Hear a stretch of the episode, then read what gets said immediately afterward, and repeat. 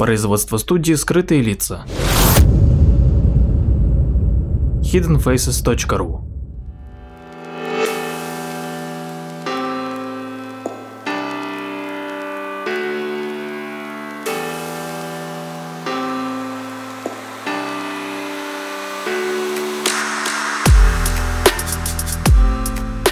Здравствуйте, с вами Владимир Марковский и очередной выпуск передачи «Прожектор восприятия».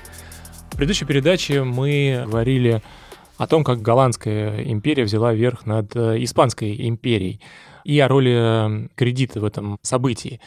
Теперь мы поговорим э, о том, как закатилась голландская империя, и по большей части поговорим о том, кто встал на место Голландии. По мере того, как 17 век близился к завершению, конечно же, дорогостоящие континентальные войны и собственная неосмотрительность лишили голландцев не только Нью-Йорка, но и, собственно, роли финансового двигателя Европы. И за освободившееся место ожесточенно стали соперничать Англия и Франция.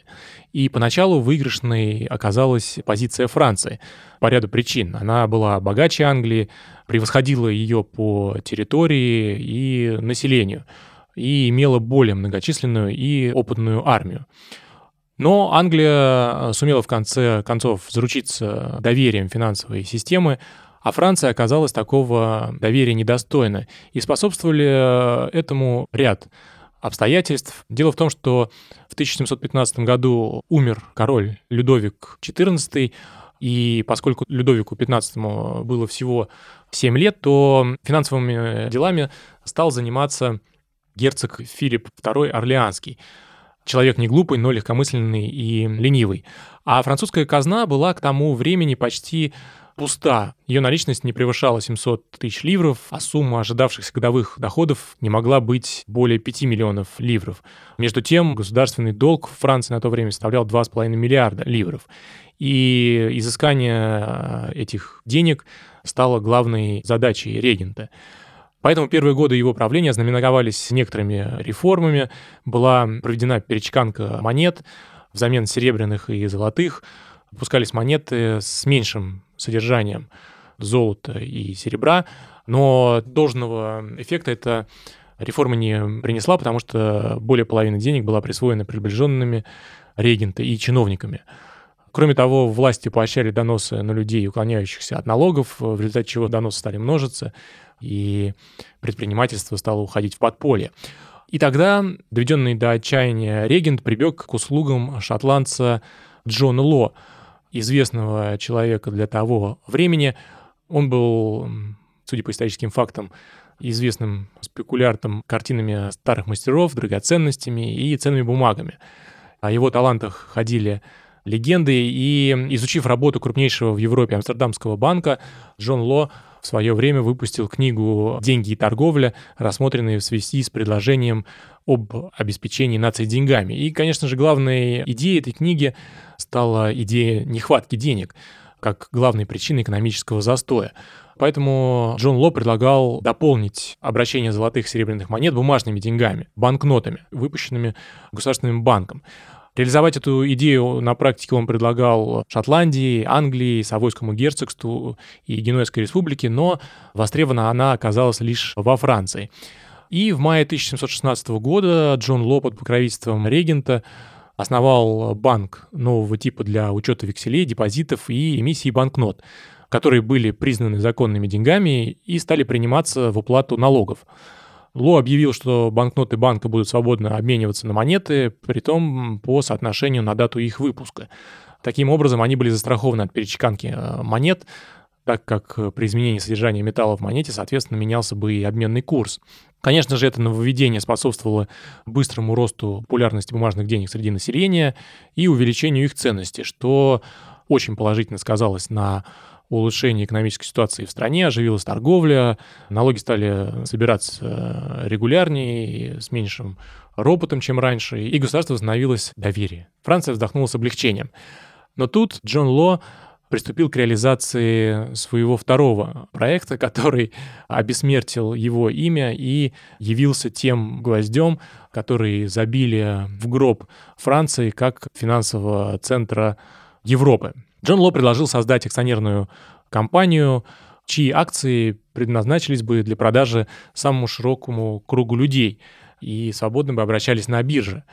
Было предложено предоставить компании монополию на торговлю с французскими э, землями в нижнем течении реки Миссисипи, которые считались сказочно богатыми золотом и другими ценностями.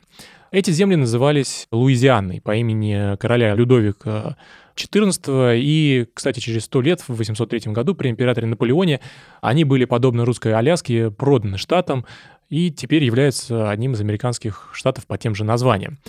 В августе 1717 года миссисипская компания приступила к размещению 200 тысяч акций – при этом а, Ло предложил любому желающему заключить с ним своего рода срочную сделку, возможно, впервые в мировой истории. Через 6 месяцев он обещал купить 200 акций, которые при первичной подписке продавались по 250 ливров, по номиналу 500 ливров, сколько бы в тот момент они не стоили на рынке. И к а, моменту расчета курс достиг 5000 ливров. Получив огромнейшую прибыль, а, Ло не остановился, его интересовало расширение деятельности компании, она получила монопольные права на торговлю с обеими Индиями, Вест-Индией, ныне землями Карибского бассейна, и Ост-Индией, теперешней Индией с соседними территориями, и была переименована в индийскую компанию, хотя ее деятельность по-прежнему в основном ограничивалась землями на Миссисипи. Новое название подчеркивало ее могущество, и это, конечно же, подхлестнуло спрос на ее акции. И Ло от имени руководства компании стал обещать фантастические дивиденды по акциям. Следующая эмиссия в 50 тысяч акций привлекла невиданный доселе спрос. Было подано 300 тысяч заявок. Джон лично распределял эти акции. Его дом осаждали толпы желающих купить их по номиналу в надежде на быстрое обогащение. И на улочке Кенкампуа, где находился дом Ло, стихийно образовалась биржа. Лихорадка достигла апогея, герцоги, маркизы, графы вместе со своими супругами часами ждали аудиенции у всесильного финансиста для того, чтобы купить эти акции.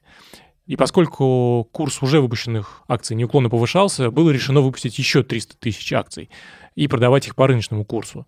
Популярность Ло взлетела до небес. В глазах населения он стал магом, способным создавать богатство из воздуха. И вся аристократия поддалась этой мании.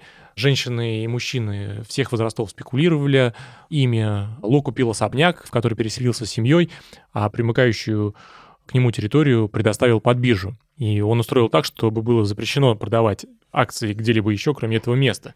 Таким образом, а, в Париже возникла первая фондовая биржа с определенной регламентацией сделок.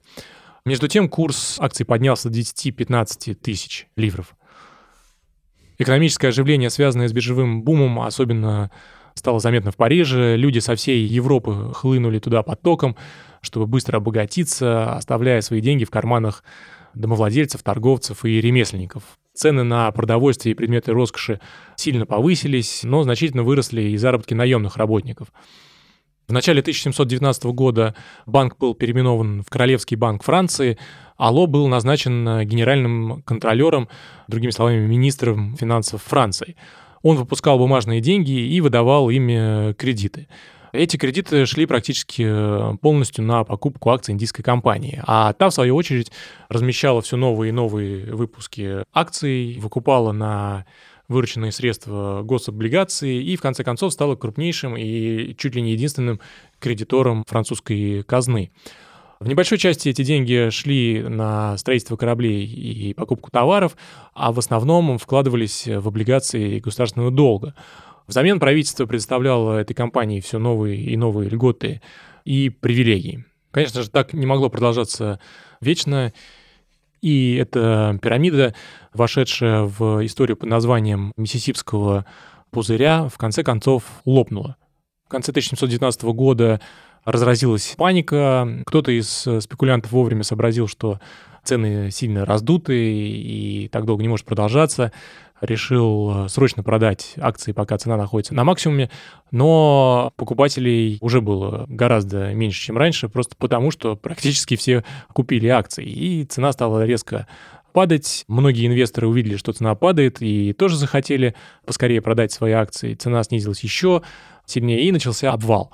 В итоге э, Центральный банк Франции попытался стабилизировать цену. Как мы знаем, его возглавлял Джон Ло, тот же человек, который возглавлял миссисипскую компанию. И Центральный банк стал скупать эти акции, но не мог купить их все, просто потому что у него кончились деньги. Тогда министр финансов, он же Джон Ло, распорядился напечатать денег, чтобы покупать на них акции. Но в итоге финансовый пузырь поглотил всю финансовую систему Франции, и никакие ухищрения уже не смогли помочь. Цена одной акции упала с 10 тысяч ливров до 1000, а затем эти акции обесценились и стали стоить дешевле бумаги, на которой были напечатаны. Люди потеряли все до последнего гроша, а Центральный банк и Королевская казна остались с огромным количеством бумаги. Миссисипский пузырь стал одним из самых знаменитых финансовых крахов в истории, а финансовая система Франции в итоге и так полностью и не оправилась от этого удара. Видя, как миссисипская компания использовала политические связи, чтобы манипулировать ценами э, на акции и подогревать безумный спрос, народ и инвесторы утратили доверие к французской банковской системе, и Людовику XV стало трудно найти кредит. И именно по этой причине заморские владения Франции достались англичанам. Англичане легко получали кредит, причем под низкий процент, а Франция с трудом находила кредиторов и была вынуждена платить высокие проценты. Французская заморская империя э, рушилась, а британская ширилась и процветала. Как и голландцы в свое время, англичане опирались главным образом на частные акционерные компании, которые котировались на лондонской бирже.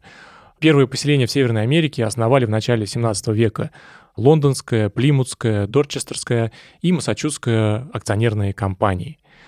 Индийский субконтинент тоже покоряло не английское государство, а наемная армия британской Ост-Индской компании.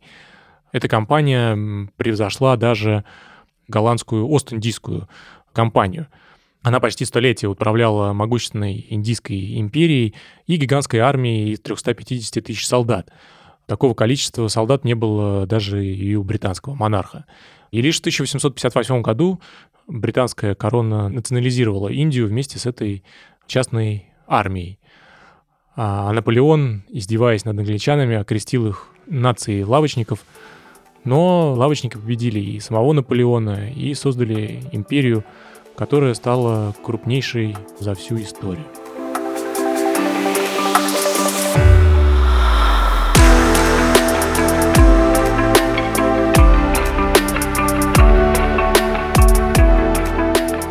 Подписывайтесь на наш инстаграм подкаст студио в одно слово «О» на конце. Ищите нас в социальных сетях по названию сайта hiddenfaces.ru. Слушайте наши подкасты бесплатно на сайте hiddenfaces.ru, а также в приложениях SoundStream, Яндекс.Музыка, подкасты от Apple и Google Podcast в приложениях для Android.